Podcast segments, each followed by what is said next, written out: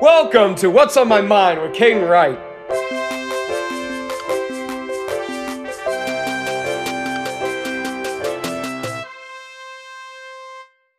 Hey, what's on my mind, fam? Today's tip of the day is if you have seasonal affective disorder, also known as S A D, it might help if you expose yourself to a very bright lamplight. It might sound crazy, but it is true.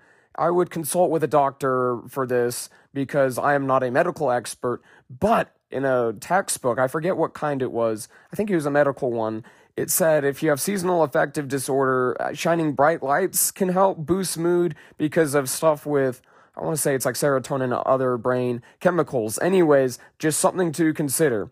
That's all from the tip of the day with Caden Wright. Goggles out.